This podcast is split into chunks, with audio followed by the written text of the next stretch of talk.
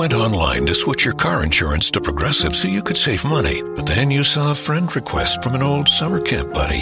And now here you are, clicking through photos of his kickball team from 2011. Hmm, looks like they won the championship that year. Then he moved to Tulsa. Oh, a new tattoo. Yes, they said it was easy to save hundreds on car insurance with Progressive, but they forgot about the rest of the internet. Progressive Casualty Insurance Company and affiliates. National average savings by new customer surveyed who saved in 2019. Ciao a tutte, io sono Camilla e vi do il benvenuto in questo podcast in cui parleremo di donne e di maternità e lo faremo in modo diverso da come siamo abituati ad affrontare questo argomento. Con queste testimonianze racconteremo in modo intimo e sincero come ogni madre ha affrontato a modo suo lo stravolgimento che comporta scoprire di avere una vita che cresce in lei. Lo faremo senza tabù e senza filtri, in modo che nessuna si senta sbagliata o in colpa solo perché la sua esperienza è diversa da quella delle amiche. Parleremo anche di parto e lo faremo in modo disinibito, perché non sempre le cose vanno come avevamo programmato, ma non per questo quel momento deve essere meno affascinante a volte da una donna esce una forza che non si pensava di avere, ma che era lì, silente, in attesa che arrivasse il momento giusto per uscire allo scoperto. Allora perché nessuno ne parla? Qui facciamo informazione vera, quella non edulcorata, quella che avresti voluto avere prima che tutto succedesse a te. Perché dopo tutto abbiamo sempre qualcosa da imparare da chi ci è già passato. In questo episodio ho chiacchierato con Sveva, Insieme abbiamo rivissuto il suo parto, tante ore molto dure, così difficili che è ancora doloroso parlarne, perché hanno lasciato dei segni profondissimi, così difficili che si può attribuire loro la causa della depressione postpartum che ne è derivata in lei. La violenza ostetrica comincia a non essere più un tabù in Italia, ma la strada per l'informazione è ancora tanto lunga. Troppe donne ancora fanno esperienza di trattamenti irrispettosi e abusanti ma danno per scontato che sia giusto non lamentarsi e non disturbare. Io ringrazio Sveva per essersi confidata con me e con noi. Spero di spingervi in tante a documentarvi su cosa sia giusto aspettarsi in sala parto, perché sappiate riconoscere una violenza ostetrica se malauguratamente ne sarete mai vittime. Vi auguro un buon ascolto. Ciao Sveva, benvenuta. Grazie, ciao Camilla. Ti chiedo eh, di presentarti per favore, ti chiedo chi sei, quanti anni hai, cosa fai nella vita e da chi è composta la tua famiglia. Allora, io sono Sveva, ho 33 anni, sono di Torino, sono un'insegnante di scuola dell'infanzia, quindi scuola materna, e la mia mm-hmm. famiglia è composta da me, da mio marito e dal mio bambino che ha due anni, si chiama Leonardo. Ok, due anni, bene. Mm-hmm. Ehm, eh, è arrivato subito dopo che hai conosciuto il tuo partner oppure ci avete pensato un pochino? È no, arrivato in modo ehm semplice questo bimbo oppure avete avuto qualche difficoltà? Eh, no, diciamo che è arrivato in, in modo semplice, eh, quasi inaspettato se vogliamo, perché ehm, io soffro di ovaio policistico e quindi okay. avevo appena terminato una serie di esami, di approfondimenti, eh, diciamo miei personali, eh, più che altro appunto per risolvere questo problema in generale, non legato alla gravidanza. E, ehm, niente, quindi sono andata dalla ginecologa che eh, mi ha guardato gli esami mi ha detto guarda, in queste condizioni eh, un bambino non si può avere con, queste, con questi parametri e quindi mi ha consigliato di rivolgermi ad una nutrizionista insomma, specializzata in questo, questo genere di problematiche. E io ho iniziato appunto la dieta seguendo quello che mi aveva consigliato la nutrizionista e sono rimasta incinta dopo un mese, quindi davvero ah, okay. velocissima. Uh, direi che è un modo abbastanza inconsueto di affrontare l'ovaio policistico, nel senso, non intendo che sia sbagliato, anzi, però tante volte si consiglia la pillola o cose del genere, ma la, la dieta non viene mai menzionata, almeno per la mia esperienza. Invece, eh, che tipo di dieta era? Cioè, era una eh, cosa molto particolare? È una dieta particolare che io comunque, soffrendo di vaio policistico, continuo tuttora a seguire. Ok. E, diciamo che eh, è un po' rigida sotto certi punti di vista, a un certo punto diciamo che l'importante è abituarsi. Eh, per esempio una cosa che a me risulta ancora difficoltosa è per esempio la colazione salata cioè io sarei da brioche cappuccino, invece no, mangio il pane tostato con il prosciutto crudo, ecco. Quindi ok. È un pochino diverso, evito i latticini, ovviamente i dolci, e, insomma non, non, è semplicissimo, eh, soprattutto per una a cui piace mangiare come me, però mm. eh, si può fare, ecco, è fattibile. Però ne hai tratto beneficio decisamente, quindi se eh, la stai continuando sì. a fare. Mm-hmm. Decisamente e poi, sì. Magari poi saresti rimasta incinta comunque, però insomma non lo possiamo sapere, se è stato merito della dieta, però dai. no, infatti, voglio pensare che sia così in realtà. Sì, direi che è un buon modo di pensare. E parlami di questa gravidanza, come l'hai vissuta, i cambiamenti del tuo corpo, se li hai vissuti in modo sereno, se hai avuto disturbi. Eh, allora, io, mh, mm, disturbi tanti, nel senso che la cosa principale sono stati i primi tre mesi pieni di nausea costante, senza soluzione di continuità. Cioè, mi svegliavo anche di notte per vomitare, era terribile. C'era mio marito che mi obbligava a mangiare tipo un cracker e un pezzo di parmigiano durante tutta la giornata perché non riuscivo a mangiare niente. Quindi sono dimagrita 6 kg nei primi, nei primi tre mesi eh, tanto, che la ginecologa mi ha detto non, non dimagrire più perché sennò può diventare diciamo problematica la cosa, il fatto che io non, cioè non riuscivo a mangiare, stavo malissimo e non uscivo più perché praticamente mi veniva da vomitare anche in mezzo alla strada, quindi era molto imbarazzante. Invalidante al massimo, certo. Eh sì, sì, in realtà sì, cioè, mi sono sforzata, mi sono scoperto di essere incinta che era il 10 di dicembre, quindi ovviamente feste di Natale, cose, mi sono sforzata di andare a cena fuori con gli amici, eh, all'epoca si poteva, e a Capodanno al ristorante ed è stato un incubo perché mi, cioè, mi faceva tutto schifo, non so come dire. Eh, non era cattivo, ma io non riuscivo a mangiare niente. Cioè, vedere questa gente che mangiava mi, mi dava il volta a stomaco, era terribile. Mamma mia, che brutto. Poi magari non l'avevi ancora neanche detto e quindi non potevi neanche essere proprio. Cioè, esatto. dovevi anche esatto. nascondere questa tua, questo tuo... Esatto, esattamente, eh, quindi era una situazione un po' così. Eh, devo dire che poi scattato il quarto mese mi, sono, mi è passato e quindi poi sono stata, sono stata bene, non ho avuto nessun tipo di problema. Eh, una gravidanza assolutamente fisiologica, senza, senza particolari ansie, eh, da, diciamo dal momento in cui eh, ci hanno dato l'esito del, del tritest che io ho voluto fare eh, per una mia sicurezza personale fondamentalmente e, e, quindi ho fatto anche il test Aurora che è ehm, quello, quello che ehm, dice sia genetico. il sesso che il test genetico, esatto, quindi ho fatto un po' tutto e, e niente, quindi una volta che mi hanno detto che quella roba lì andava tutta bene è andata poi tranquillamente. Cioè ok, non, quindi non sono esami problemi. del primo, primo, trimestre, giusto? Sì, più o meno. Sì. Mm-hmm. Sì, poi vabbè, ovviamente proprio all'ultimo dormivo male perché comunque avevo una pancia molto grande e quindi... Mm-hmm. Sì, i classici disturbi. Mm, sì, magari mi svegliavo spesso per andare a far pipì. Mm-hmm. Mio figlio pativa molto il singhiozzo di notte, quindi oh, mi capitava spesso, eh, non solo di notte, ma preferibilmente di notte, quindi sì. molto spesso mi capitava di svegliarmi magari alle 2 alle 3 del mattino con lui che aveva il singhiozzo e non c'era niente che io potessi fare per farglielo passare, quindi dovevo, cioè, stavo sveglia perché alla fine avevo la pancia che sobbalzava ritmicamente per magari anche un'ora finché non mi passava il singhiozzo. Sì, sembra una stupidaggine, ma in realtà posso immaginare che non deve essere il massimo di notte eh, quando cerchi di dormire. Non era proprio fantastico. Poi lui, essendo un bambino molto grande, scalciava molto forte, molto mm. forte.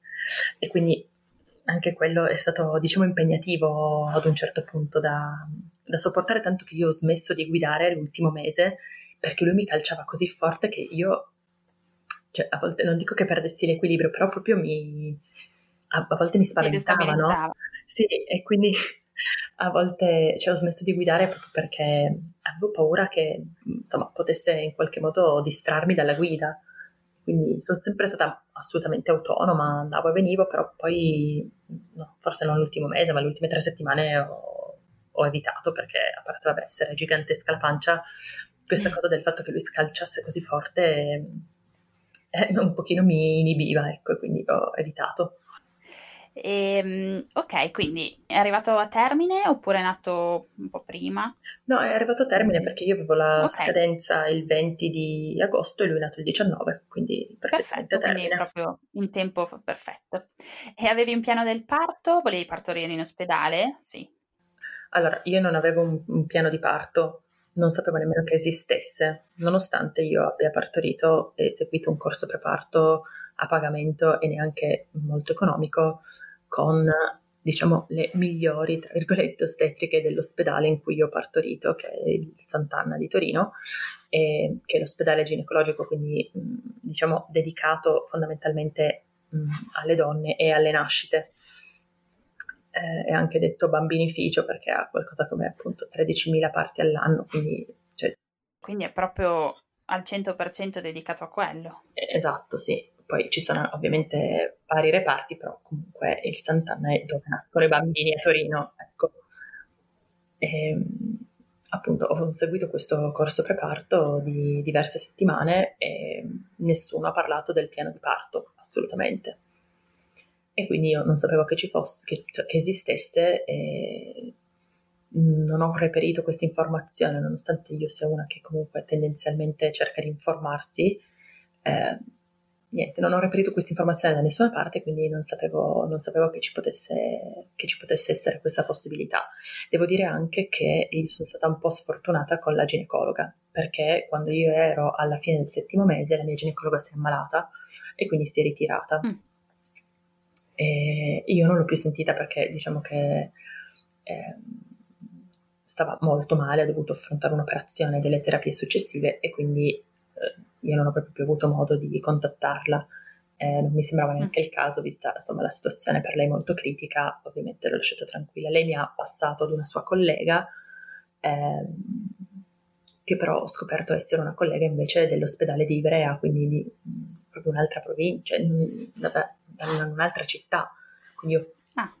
questa diciamo sostituta, sono andata solo a fare un, un'ecografia, poi quando alla fine della eh, della visita mi ha detto di essere di Ivrea, l'ho poi scartata perché ovviamente non volevo presentarmi in ospedale dicendo ah sì mi segue eh, una ginecologa di Ivrea che, che in quel momento non era presente, non avrebbe potuto comunque intervenire in nessun modo.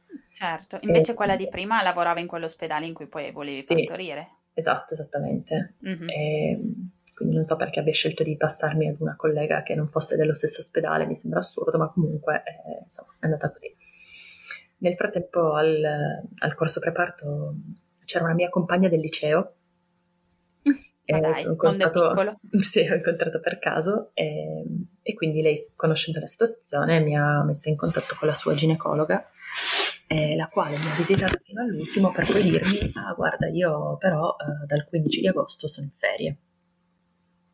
Ok e quindi mi ha passato ad un quarto ginecologo, cioè mi ha dato il nominativo di un quarto ginecologo che sarebbe stato, diciamo, in servizio eh, più o meno durante, quando, insomma, io, quando io avevo la data presunta del parto, quindi io fondamentalmente mm-hmm. ho avuto a che fare con quattro ginecologi. Solo perché hai avuto la sfortuna di partorire nelle vacanze di Ferragosto, più o meno. Esatto. Mm. Esattamente. E diciamo che... E, ma, ma, ormai eri del... quasi alla fine. Scusa, eh, prego. No, scusami tu, eh, sì, ero, ormai era alla fine, nel senso che ho fatto l'ultima visita che era tipo il 14 di agosto con questa dottoressa che mi ha detto, ah, io domani, da domani sono in ferie e ti do il numero, il nominativo di questo ginecologo che dovrebbe essere in, appunto in servizio quando tu hai, diciamo, la data di scadenza. Ecco, grazie. E, e, ok, e quindi com'è andata poi? Ehm, cioè, perché allora, in un parto fisiologico il medico in genere non si vede nemmeno se tutto va come dovrebbe, cioè quasi, no? Esatto. Il bimbo era girato giusto oppure era podalico? Cioè, perché no, avevi bambino... questa urgenza di appoggiarti a un medico a tutti i costi? A un medico che tu conoscevi? Per una questione, tra, tra virgolette, di tranquillità mia, no? Ok, di, sì volevi avere sotto controllo la situazione, diciamo. Sì, eh, volevo anche insomma, essere seguita in qualche modo da qualcuno che conosce, da, non so come dire, un viso amico, mettiamola così. è una persona nota, perlomeno che comunque conoscesse un po' la mia storia, conoscesse me, che fosse una persona di cui ti potevi insomma, fidare. Sì, che mi conosceva e tendenzialmente so che eh, più o meno tutti fanno così, nel senso che mh, almeno qua a Torino le, le, persone, le ragazze che conosco che hanno partorito, alcune addirittura vanno in ospedale proprio con una lettera scritta dal ginecologo con dentro mh, scritto non so che cosa perché io non ho avuto il piacere di riceverla, però eh, diciamo che a volte indirizzano anche eh, un po' eh, dove, dove essere poi ricoverate, tra virgolette, come reparto. Ah. Perché ci sono dei reparti più belli e dei reparti meno belli. Ovviamente io sono stata eh, messa in uno dei reparti meno belli e, e quindi tendenzialmente quando sei seguito uh, da un ginecologo, da una ginecologa che eh, è presente in struttura, diciamo che hanno un occhio di riguardo, visto che okay, i parti sono così tanti, diciamo. tra virgolette sì, che i parti sono così tanti che eh, diventa un gran calderone, per cui suppongo che ad un certo punto le persone, tra virgolette, uno valga l'altra e quindi se tu hai invece magari una lettera, tra virgolette, di raccomandazione eh, del ginecologo, eh, tendenzialmente hanno appunto un occhio di riguardo rispetto al, al trattamento eh, che ti riservano. Ed mm-hmm. effettivamente per me è stato così. Eh, nel senso che già da subito io sono andata in ospedale perché ho rotto le acque a casa e avevo già delle contrazioni molto ravvicinate perché le avevo che duravano un minuto ogni cinque minuti e dopo un'ora automaticamente mi si sono rotte le acque e quindi eh, sapevo che quello era un segnale eh, di, insomma, per prendere e andare in ospedale, quindi ci sono andata. E, ehm, però mh, già da subito le ostetriche che mi hanno fatto la visita in pronto soccorso già non, non sono state proprio il massimo dell'umanità, del, della gentilezza e, ed è andata così fino a che non ho partorito fondamentalmente, quindi cioè non ti sei sentita trattata come speravi, diciamo, non ti hanno... non ti sei sentita seguita, non, è... non ti sentivi in mani sicure. Esatto, però non è solo una mia sensazione, nel senso che comunque con me c'è stato mio marito tutto il tempo e anche per lui è stata la stessa cosa, nel senso che comunque siamo stati, essendo stata una cosa lunga, siamo stati un po' lasciati a noi stessi anche eh, con poche spiegazioni, perché diciamo che il parto poi ad un certo punto si è un po' complicato e non si capiva bene che cosa succedesse, appunto non, non siamo stati eh, seguiti e informati come sarebbe stato necessario. Diciamo che hanno fatto tutto un po' loro. Spiegami meglio, se, se, se poi a posteriori hai capito cosa è successo, perché a questo punto non lo so. Eh, io sono, sono, poi andata successivamente a richiedere la mia cartella di parto proprio per capire che cosa stesse succedendo, perché io per tipo un anno non me ne sono fatta una ragione, piangevo sempre, ero molto molto provata da, da, diciamo, dall'esperienza e quindi alla fine appunto sono andata a recuperarmi la cartella di parto eh, proprio per portarla alla mia ginecologa e eh, cercare di capire insieme a lei che cosa, che cosa sia successo. Ecco eh, fondamentalmente... La tua appunto, ginecologa iniziale? Quella sì, che poi era sì, stata quella che, okay. Sì, quella che poi fortunatamente insomma si è ripresa, ha ripreso la sua Bene. attività e quindi sono potuta ritornare da lei e cercare di capire insieme a lei eh, che cosa effettivamente sia successo. E, ehm, appunto io mh, ho rotto le acque che era il venerdì 17 a mezzanotte ho rotto le acque, sono andata in ospedale e mi hanno fatto il prompt test, quindi per vedere se effettivamente fossero uh, rotte le acque o se fosse diciamo solo una sensazione. Siccome erano rotte veramente, eh, mi hanno fatto poi una visita e mi hanno mandato eh, in reparto. Mi hanno messo in una stanza che era la sala travaglio, dove ho passato tutta la notte fino al mattino, più o meno alle 6, dove poi mi hanno invece fatto spostare nella stanza eh, insieme ad altre due ragazze che invece erano lì eh, con il cerchiaggio entrambe perché avevano eh, insomma, avuto dei problemi, erano all'inizio della gravidanza ma avevano dovuto inserire il cerchiaggio.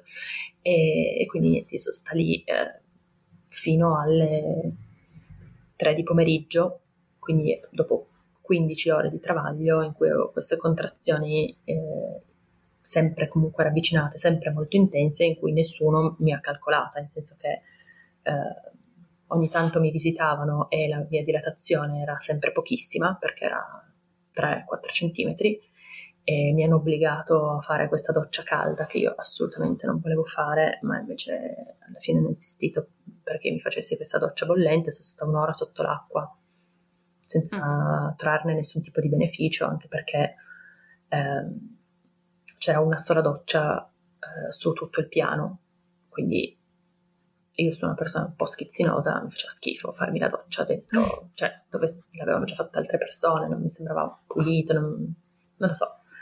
Non eri a tuo agio. Rimanermene a letto e invece mi hanno obbligata a fare sta cavolo di doccia. Io ho fatto sta doccia, però mi si è solo intensificato il dolore senza appunto nessun beneficio in realtà in termini di dilatazione o di rilassamento muscolare, niente.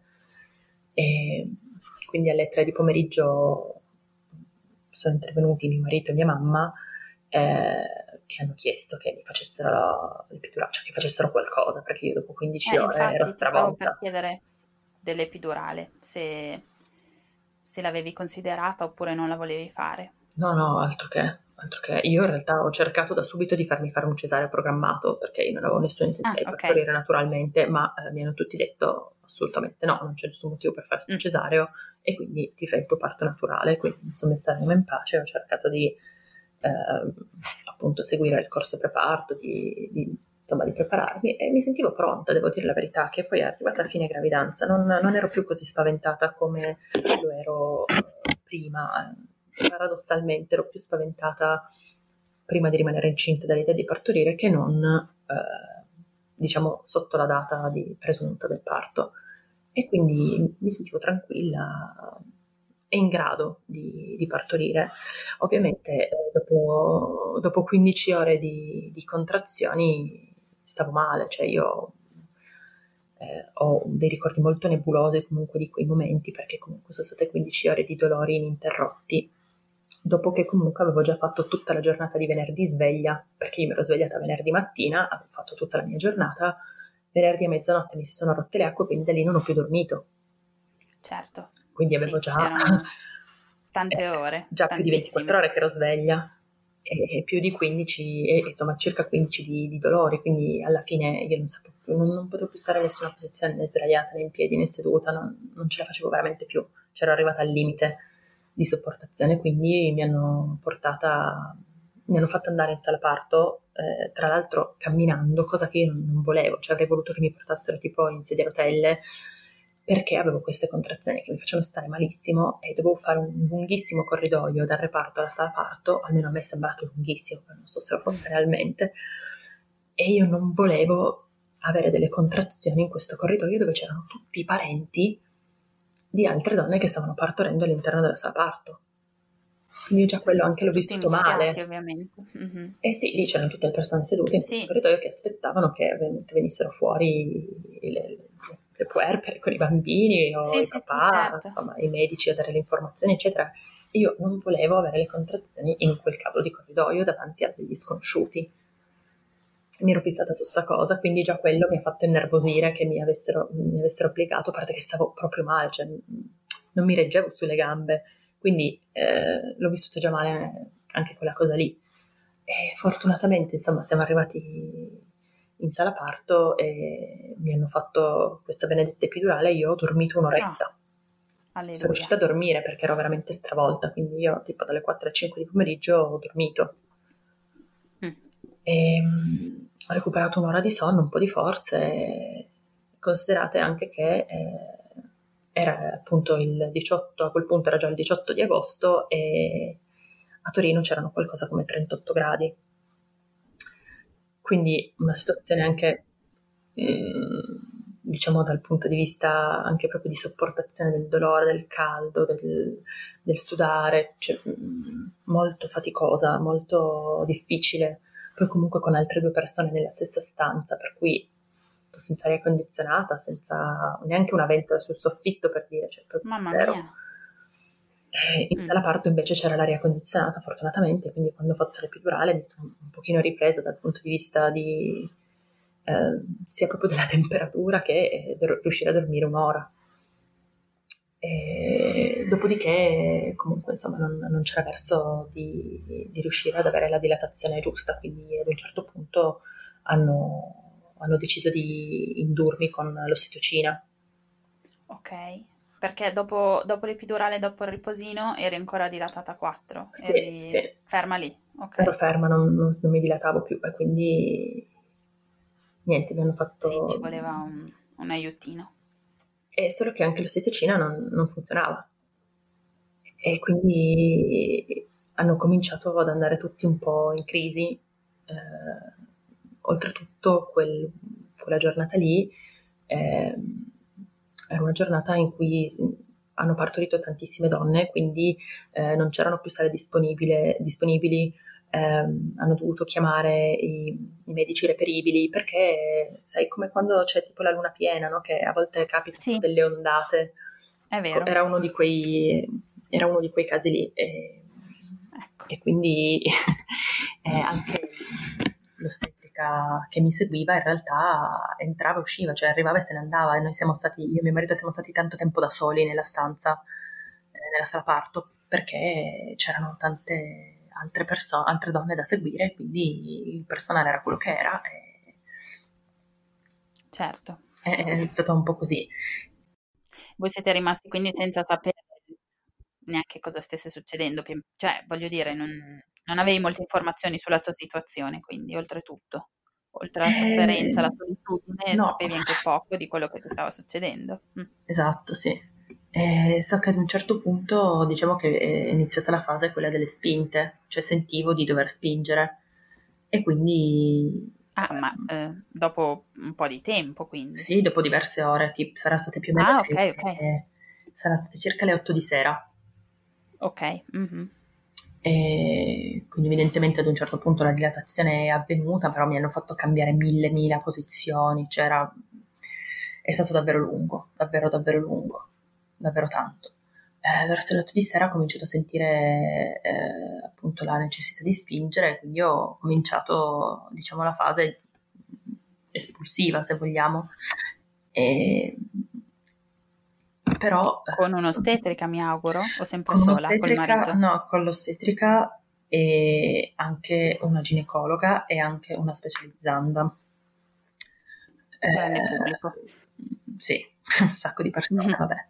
Anche lì non mi faceva molto piacere, avrei preferito qualcosa di un po' più raccolto se vogliamo, eh, però appunto c'era questa situazione che non si sbloccava, per cui è intervenuta anche la, la ginecologa. ehm, però eh, sembrava che in- a tratti io spingessi bene, a tratti invece spingevo male.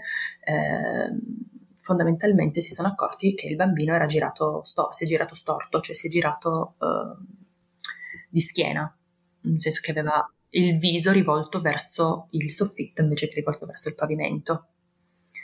Quindi eh, io continuavo a spingere, il bambino diciamo, eh, andava verso l'uscita e poi nel momento in cui non spingevo più lui ritornava indietro, faceva una specie di sci di altalena. E quindi eh, tutti miei sforzi erano fondamentalmente inutili perché appunto lui eh, scivolando sulla schiena non riusciva mai a, a raggiungere il punto in cui si incastrava per poi uscire, Sì. continuava a fare su e giù. E, e quindi ad un certo punto credo che sia andato in sofferenza eh, perché la ginecologa ha deciso di provare a farmi la Cristeller. Mm.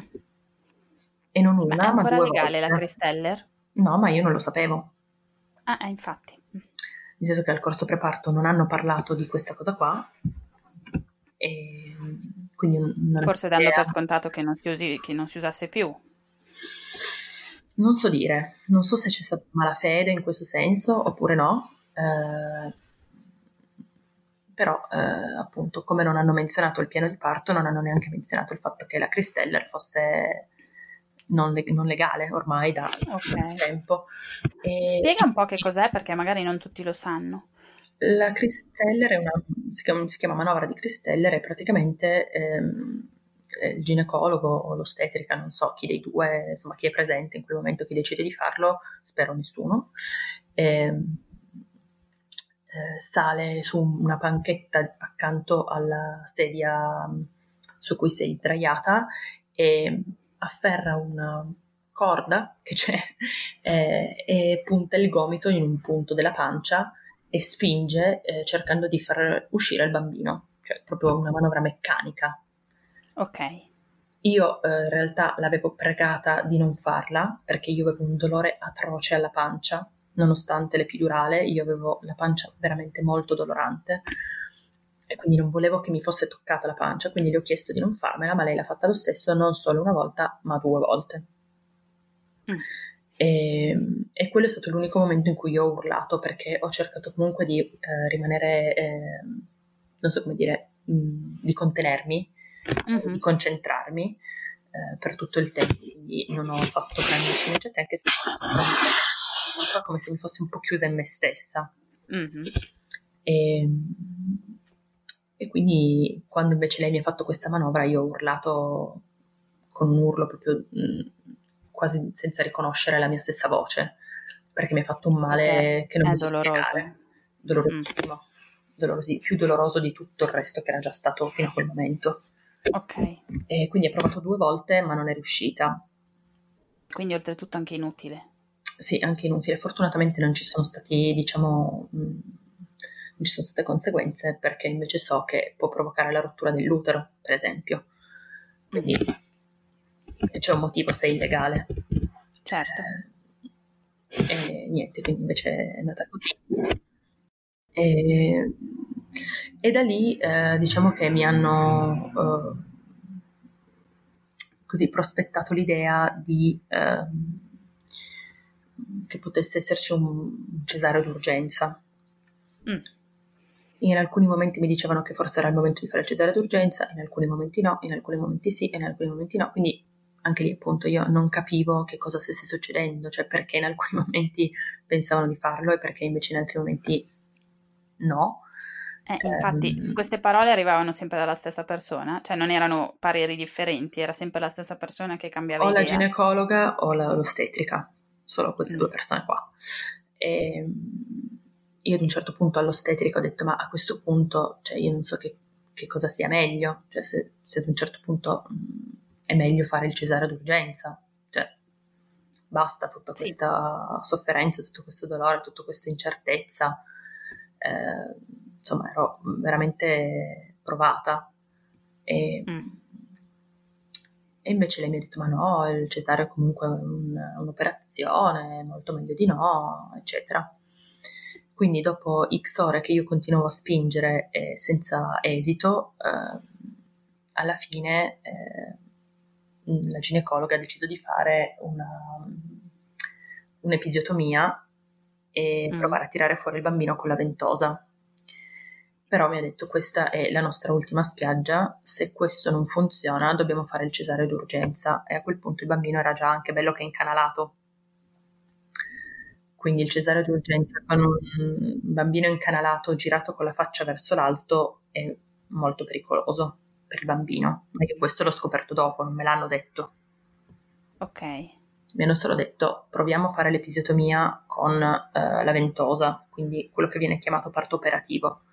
Eh, però eh, eh se non funziona dobbiamo fare un cesare d'urgenza, al che sono entrate nella sala parto tipo 10 persone, tutte con camice, mascherina e calzari, le cuffie in testa, hanno sterilizzato tutta la sala parto, hanno fatto un po' allontanare mio marito e mi hanno messo la, l'ossigeno eh, e poi insomma io ho guardato lo, la ginecologa che era davanti a me e le ho detto ho paura perché mm, vedere tutte Capisco. queste persone eh, così ho visto che cioè, si capiva ormai da ore che c'era qualcosa che non andava, la, l'aria che tirava in sala parto era molto brutta. Mm. Quindi Ma direi che era comprensibile che, il tuo stato d'animo. Eh, senza Più che, che nessuno mi, mi, spiegasse fino in fondo le implicazioni, le possibilità, eh, nessuno che mi abbia spiegato che avevo possibilità di scelta, cioè avrei potuto rifiutare la cristella, rifiutare l'episiotomia, avrei potuto chiedere il cesareo d'urgenza, cioè nessuno mi ha spiegato che io avevo in quel senso un potere di scelta. Né me l'hanno spiegato certo. sul momento né all'epoca uh, durante il corso preparto, ce l'hanno spiegato per esempio che esiste il consenso informato, io non lo sapevo, l'ho scoperto poi più avanti. Ok, ma tu hai firmato qualcosa? Eh, no, io non ho firmato parte. niente. Mm. No, non ho firmato nulla. E, ehm, per esempio, quando poi sono andata a vedere la cartella del parto, la Cristeller non è segnata, ad esempio. Ah, ok. E poi ad un certo punto io non riuscivo più a, ovviamente a muovermi, eh, non riuscivo più ad alzarmi, quindi a, per esempio ad andare a fare la pipì, perché è una cosa che regolarmente ti fanno fare per svuotare la vescica, aiutare insomma, il bambino a uscire. E quindi mm. mi hanno messo un catetere eh, davanti a tutti, così semplicemente il tubicino, eh, senza sacchetto, senza niente, per cui mi hanno fatto svuotare la vescica così per terra.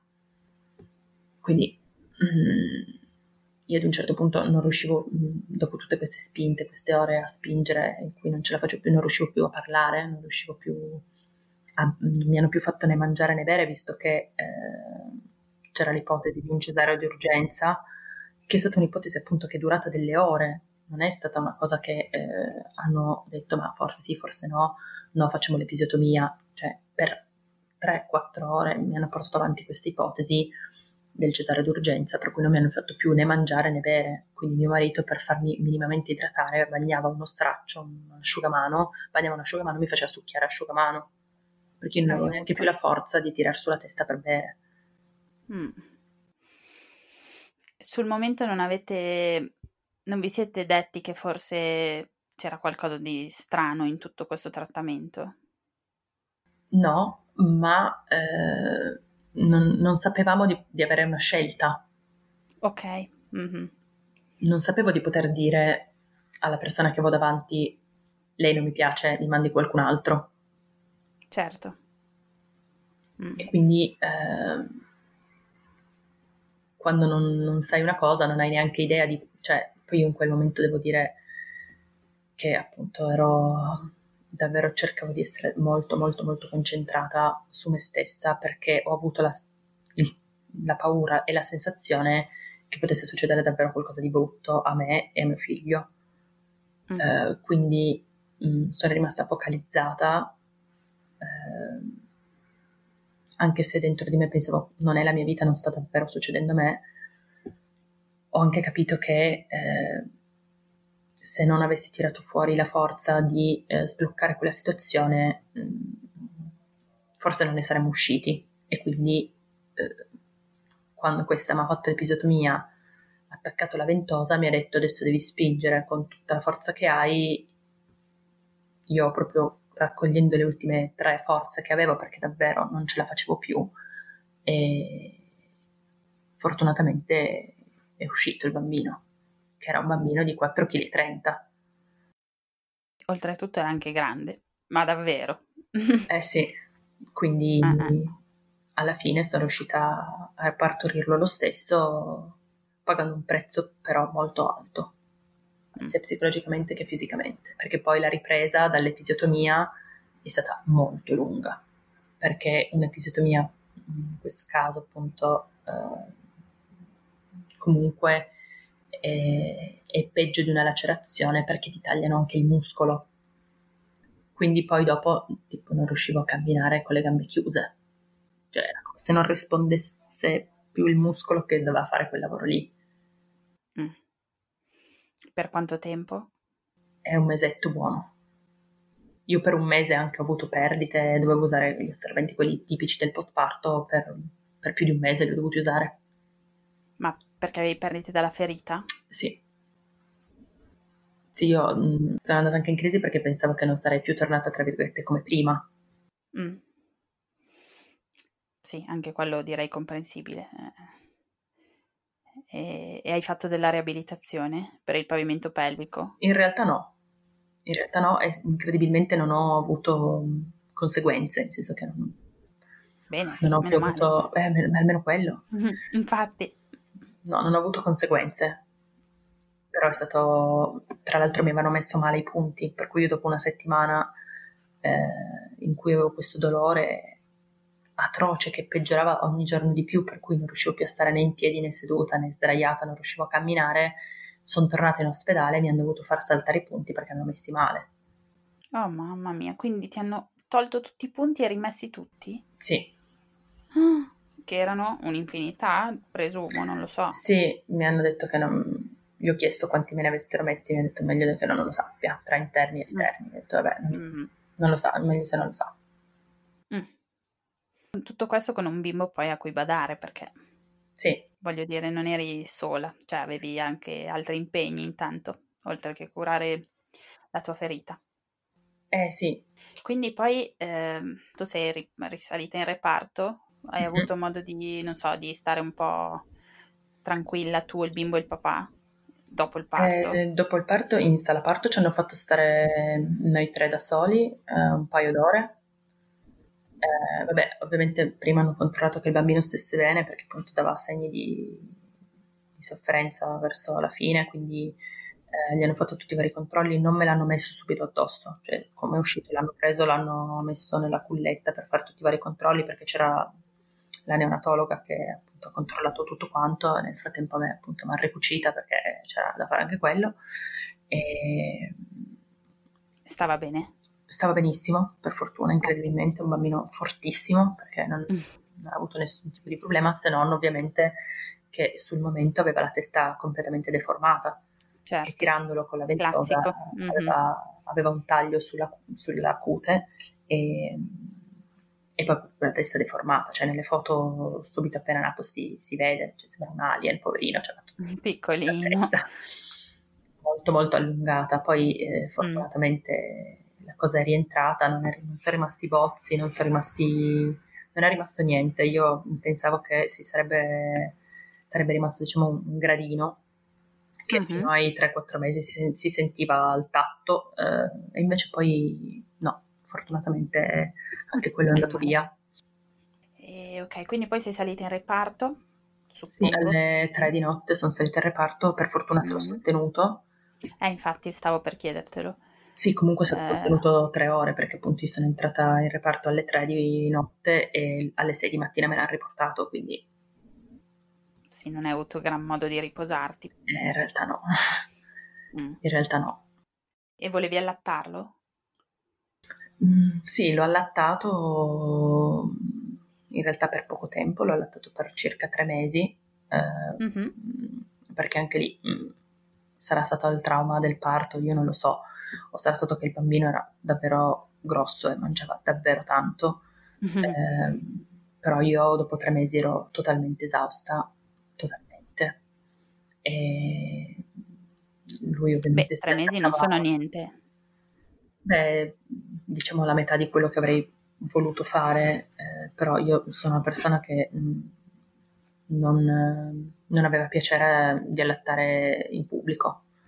Mm-hmm. Quindi, sì, da, da, come mi parli ho capito che sei abbastanza pudica in generale. Quindi, eh, era diventato praticamente una reclusione perché lui, eh, essendo allattato a richiesta, certo, era eh, sempre attaccato. Era, esatto, era sempre attaccato, quindi eh, diventava difficile andare in giro e, e, non farlo mangiare. Per cui mi ricordo che una volta soltanto stavo tornando indietro dalla, dalla pediatra, ero a piedi perché la, la pediatra era molto vicino a casa e mi sono dovuta fermare in un bar ad allattarlo perché lui urlava come un pazzo e eh, mi sono messa tipo in un angolo nascostissima, non mi piaceva per niente, cioè anche all'interno della mia famiglia se dovevo allattare andavo in un'altra stanza perché mi dava fastidio comunque che so, mio cugino, mio zio, eh, magari i genitori di mio marito piuttosto che le mie cognate mi vedessero spogliata, mi dava molto fastidio e quindi ci sta me ne andavo da un'altra parte, ecco, eh, nessuno mi ha mai fatto pesare niente, però è una questione proprio mia personale, non, non mi andava. E niente, dopo tre mesi ero davvero, davvero esausta e soprattutto non avevo raggiunto quella specie di, so, uh, regolarizzazione del, del latte che, che, in teoria credo che ad un certo punto avvenga, ma io perdevo latte continuamente, quindi erano tre mesi che io portavo il reggiseno eh, con le coppette a sorbilatte 24 ore su 24, anche di notte, perché sennò di notte facevo un disastro nel letto. E quindi eh, questa costrizione costante del, del reggiseno, il fatto di non potermi lavare senza rimanere tutta sporca di latte, la stavo vivendo davvero male.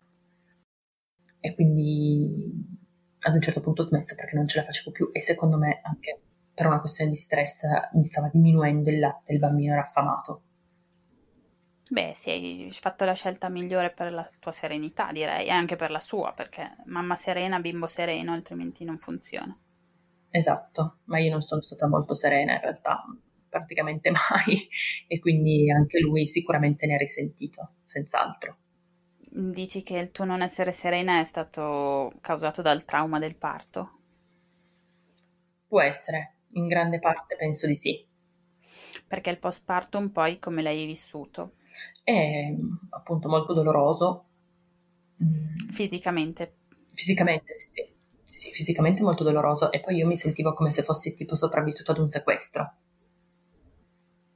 Mm, cioè io mi sono sentita in balia di queste persone per 27, eh, sì, 27 ore eh, non padrona del mio corpo, non assistita e supportata come una persona merita, qualsiasi persona, però mi ha lasciato lì veramente come una mucca a succhiare l'acqua dall'asciugamano per potermi idratare.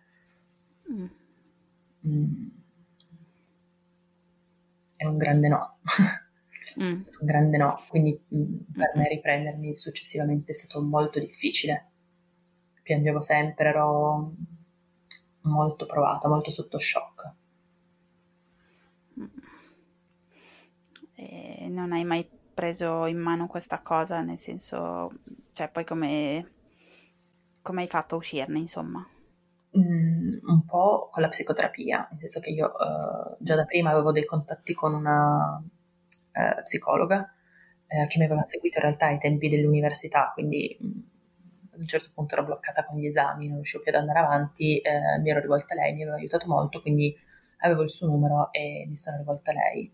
E, eh, quindi abbiamo parlato di questa situazione, ehm, però è anche vero che eh, probabilmente col senno del poi sarebbe stato meglio rivolgermi eh, tipo ad una psicologa perinatale, cioè qualcuno mm, che conoscesse meglio le dinamiche legate appunto al parto, al postpartum, eccetera. Non che lei non fosse una persona qualificata o di cui non mi fidavo, al contrario, però eh, non ho tratto tutto il beneficio eh, che secondo me avrei potuto trarre se mi fossi rivolto ad una persona più specializzata in questo genere di, certo. eh, di tematiche. Ecco. Eh, quindi comunque sicuramente la psicoterapia mi ha aiutata e comunque diciamo per mia indole eh, io sono una persona che si documenta molto e che legge tanto e che cerca, che si informa, quindi eh, ho cominciato a cercare di capire quali fossero eh, le cose che, eh, che erano successe cioè ho cercato di farmi, tra virgolette, una ragione da sola. E un annetto dopo sono appunto tornata dalla mia ginecologa proprio perché eh, le ho portato appunto il piano, non il piano, scusami, la cartella di parto mm-hmm. e insomma le ho parlato un po' della, della situazione. Eh, lei... Eh, dopo un anno? Cioè tu eri ancora, avevi ancora la, la, sì. la ferita aperta? Cioè era... Assolutamente sì. Mm. Era ancora un, sì. un, argomento di cui volevi parlare. Sì, avevi bisogno di, di parlarne. Di, mm. di, capire che cosa fosse successo. Eh, lei mi ha spiegato che comunque la ginecologia non è una scienza esatta, per cui eh, insomma che potevano capitare dei, delle problematiche e che eh, secondo lei era un po' una questione di eh, non essermi sentita, eh, diciamo, eh, trattata in maniera umana, e, mm. Come se questo fosse poco, nel senso che eh, sì, il medico sicuramente è importante che sia un, diciamo, da un certo punto di vista un clinico, no? un tecnico che sappia che cosa fare, però esiste anche tutta la parte relazionale con il paziente che eh, in questo caso non è esistita e secondo la mia ginecologa diciamo che nei momenti di crisi tutta quella parte tra virgolette romantica va a farsi benedire Ok, quindi ha cercato di giustificare un po' il loro comportamento. Esatto, sì, diciamo di sì. Mm, io poi ho scoperto, parlando per esempio con il pediatra di mio figlio, eh, con uh, l'ostetrica del, diciamo, del centro allattamento eh, dove andavo a fare i massaggi neonatali col bambino, eccetera, ho scoperto che questa ginecologa che era presente durante il mio parto eh, praticamente considerata un macellaio, una persona che non dovrebbe fare il lavoro che fa. Ah, ottimo. Che però è lì. Mm. E invece fa il lavoro che fa. Quindi, diciamo, questo suo rincuorarti un pochino non ti ha... non ci hai messo una pietra sopra? Col tempo, ovviamente, poi è passato un altro anno, quindi eh, diciamo che il ricordo si sfuma e solo per quello sta passando. Succedono tante altre rabbia. cose, per cui, ti, esatto, sì. Diciamo che il tempo cura le ferite, diciamo di sì, il tempo cura le ferite. Tu puoi dire di aver avuto una vera depressione dopo il parto? Eh, me l'hanno diagnosticata, la psicologa me l'ha diagnosticata, la depressione postpartum. Era quella quindi? Era sì. proprio lei? Mm-mm. Sì, era decisamente lei. E nel rapporto con tuo figlio questo cosa ha mm, implicato? Eh, cioè riuscivi ad occuparti di lui in modo sereno? Eh no, ci credo. No, no, per niente. Mm-mm. Per niente, perché piangevo sempre, pensavo ehm, che se io stavo così, chissà com'era stato lui, no? Come, come aveva sofferto e anche adesso, come vedi, mm. non è, no, non è così capisco. semplice da, da, dire, ecco. E poi lui è un bambino estremamente, lui è un bambino estremamente richiestivolo, è stato da subito, eh, quindi anche molto impegnativo, nel senso che era un bambino che eh, voleva stare sempre soltanto in braccio, quindi un bambino ad alto contatto e io questo alto contatto non riuscivo ad averlo. Mm. Un po' perché comunque faceva un caldo micidiale, cioè eh, fino più o meno fino ad ottobre quell'anno a Torino c'erano 30 gradi, 35 gradi, quindi io l'idea di tenermelo addosso tutto il tempo sudando, per me era insopportabile questa cosa, cioè non, non riuscivo proprio a farla. Non... Se potessi tornare indietro lo farei lo stesso, devo dirti la verità, ma io in quel momento non, non ce la facevo.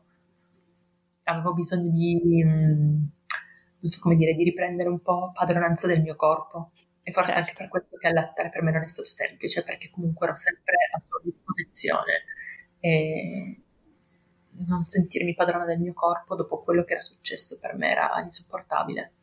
Mm-hmm. Mm. Che, che, storia, mamma mia.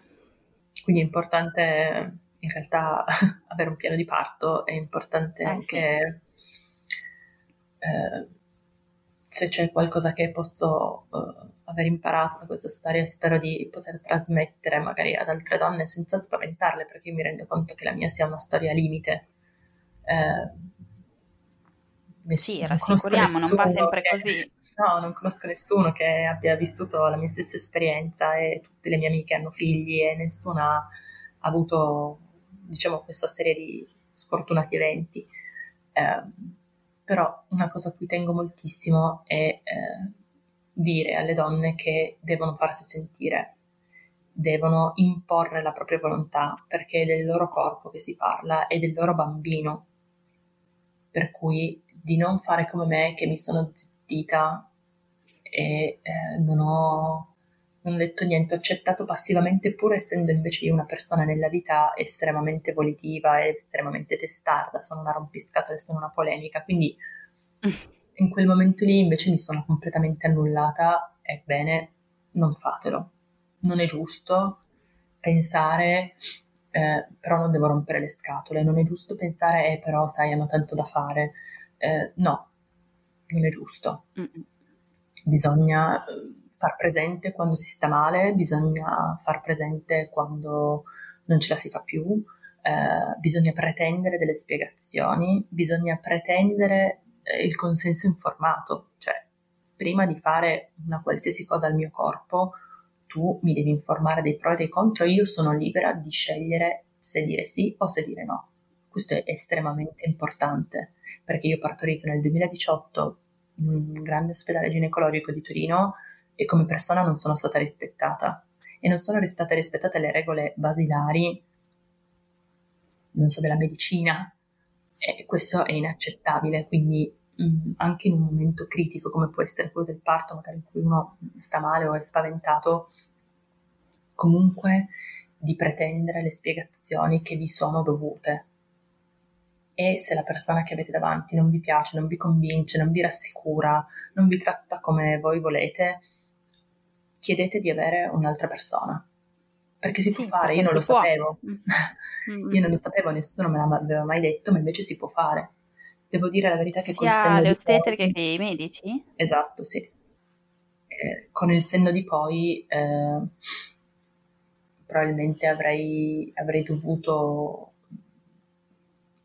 cercare un'ostetrica privata eh, che mi seguisse a casa in ospedale perché se io avessi avuto un'ostetrica privata probabilmente non sarei andata in ospedale tra virgolette così presto con così poca dilatazione nonostante la rottura delle acque. Quindi magari se avessi fatto una parte più lunga di travaglio uh, di prodromo nell'intimità insomma, di casa, casa tua. mm-hmm. forse sarebbe andata diversamente. Sì. Mm, può essere. Mm, diciamo anche quella sia sì, un'opzione che è vero, adesso sta prendendo abbastanza piede e in effetti mh, mm, può aiutare ad evitare certe situazioni.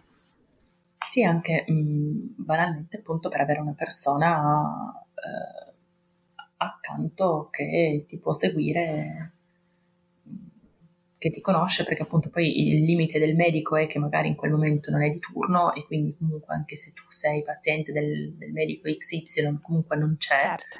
E quindi sei sempre una nel mucchio e io sono stata trattata praticamente come una mucca. Mm. Cioè, io penso che neanche gli animali, forse sì, giusto proprio gli animali vengono lasciati così mm, a partorire boh, da soli.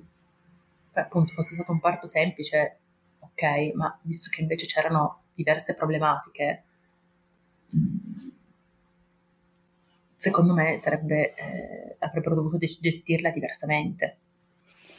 Sì, diciamo che se, se poteva andare male l'ha sempre fatto in qualsiasi scelta di quel momento, cioè non è mai andata per la via più semplice. No, esatto. Eh, mi dispiace che tu abbia dovuto rivivere tutto raccontandolo, ma spero che sia servito, che servirà in futuro a qualcuno che magari come te non sapeva che ci si può opporre a tante cose, a tante decisioni come dicevi tu, è giusto non subire le cose in silenzio se non ci stanno bene. Esatto, cioè, io ho aspettato 15 ore prima che eh, mia madre appunto eh, mio marito si facessero avanti, dicessero però adesso basta perché questa non ce la fa più, non vedete che è uno straccio dopo 15 ore di contrazioni, vogliamo fare qualcosa, perché probabilmente fosse stato per loro io potevo stare lì anche tre giorni. Mm-mm questo non lo so, io lo trovo inaccettabile, poi capisco che ci siano dei problemi di, eh, come dire, personale, di, di, che sono sì, sotto però numero. A tutto c'è un limite, dai. Però, esatto, cioè, ci sono comunque, non so, de- dei limiti che non vanno superati, che sono sempre quelli comunque dell'umanità e eh, della cura del paziente che tu hai davanti. Mm io avrei evitato un parto così tanto medicalizzato molto volentieri. Mm, forse penso che se ci fosse stata la mia ginecologa presente, eh, magari mi avrebbe fatto un cesare d'urgenza Subito. molto prima, senza aspettare tutto questo tempo per vedere se la situazione si sarebbe sbloccata, eccetera, eccetera. Mm, è giusto anche sapere che non sempre le cose insomma, vanno vanno per il verso giusto, ma che comunque noi ci possiamo sempre fare qualcosa. Cioè, abbiamo voce in capitolo. È importante saperlo, è importante sapere di avere voce in capitolo, di poter intervenire sulla, sulla propria situazione, perché appunto l'impotenza che, ho, che io ho vissuto mi ha devastata.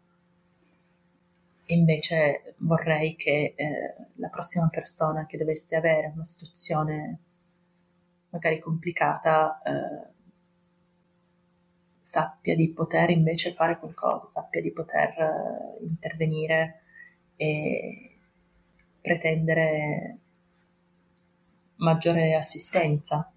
Sì, eh, l'assistenza che poi spetta a tutte, non stavi chiedendo un trattamento particolare, era solo un trattamento umano che sarebbe servito in quel momento, niente di più. Esatto, mm-hmm. esatto. Sveva, ti ringrazio veramente.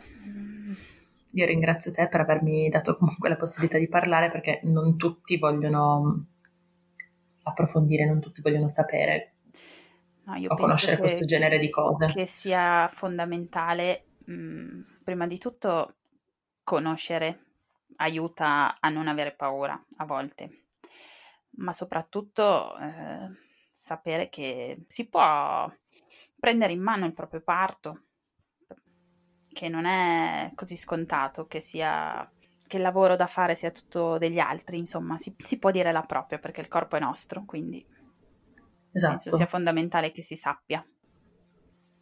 Assolutamente sì.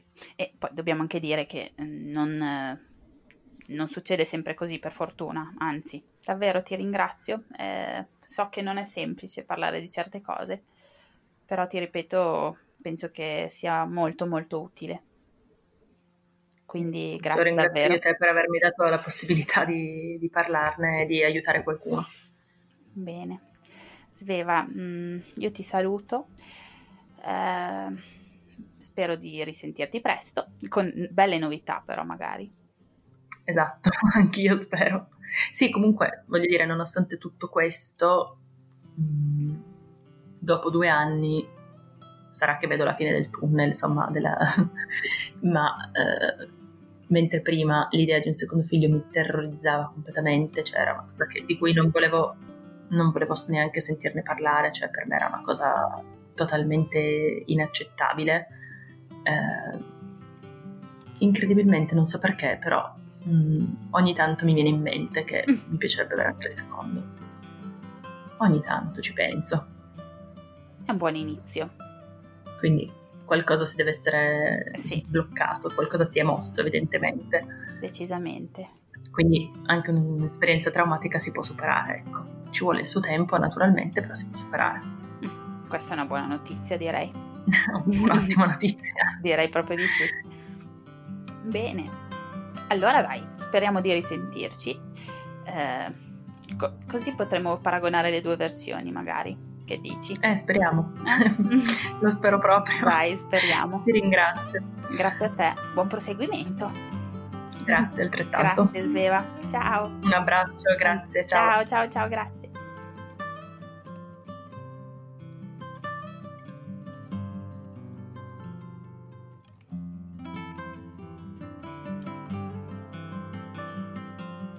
Se hai ascoltato fin qui io ti ringrazio. Se vuoi aiutarmi ulteriormente puoi mettere una valutazione di 5 stelline su Apple Podcast. È gratuito e aiuta il mio podcast ad essere conosciuto. Inoltre io sono sempre alla ricerca di nuove storie da raccontare. Quindi se pensi di aver avuto un'esperienza interessante puoi contattarmi a info.parto.ragazze.gmail.com Grazie e a lunedì prossimo. Ciao!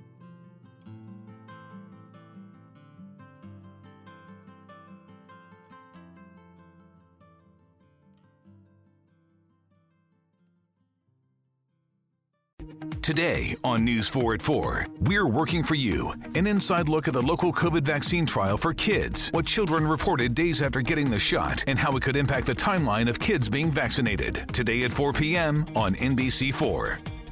Tonight, it's the Voice Live rounds, and Nick Jonas wants his first win. Let's get this done. Who's got what it takes, and whose dream ends here? Watch live and vote to save your faves. The Voice Live rounds, tonight on NBC.